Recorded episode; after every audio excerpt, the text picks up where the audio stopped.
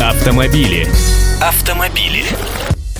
Здравствуйте, я Андрей Гречаник, а нам снова обещают поднять штрафы за нарушение правил дорожного движения.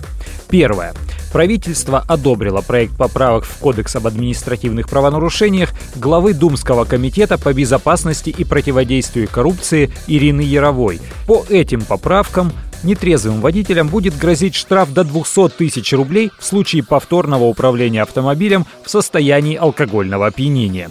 Если водителя задержат в пьяном виде впервые, то ему выпишут штраф в размере 50 тысяч рублей, ну и лишат прав на два года заодно. Неделю назад на рассмотрение Госдумы был внесен законопроект, касающийся введения уже уголовной ответственности для пьяных водителей.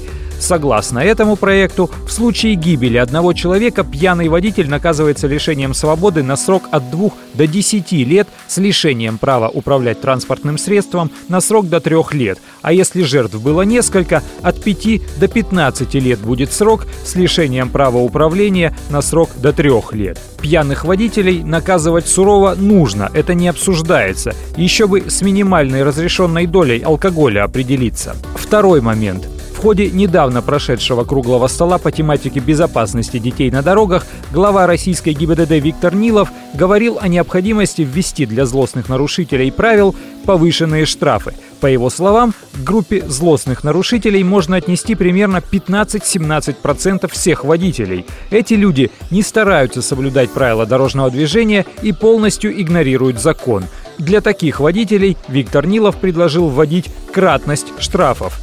А еще там речь шла о повышении штрафа за перевозку детей без детских удерживающих устройств в 10 раз с 500 нынешних до 5000 рублей.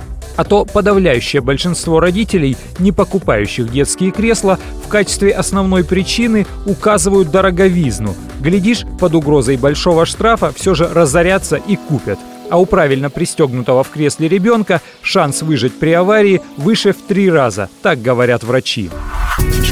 Автомобили. Автомобили.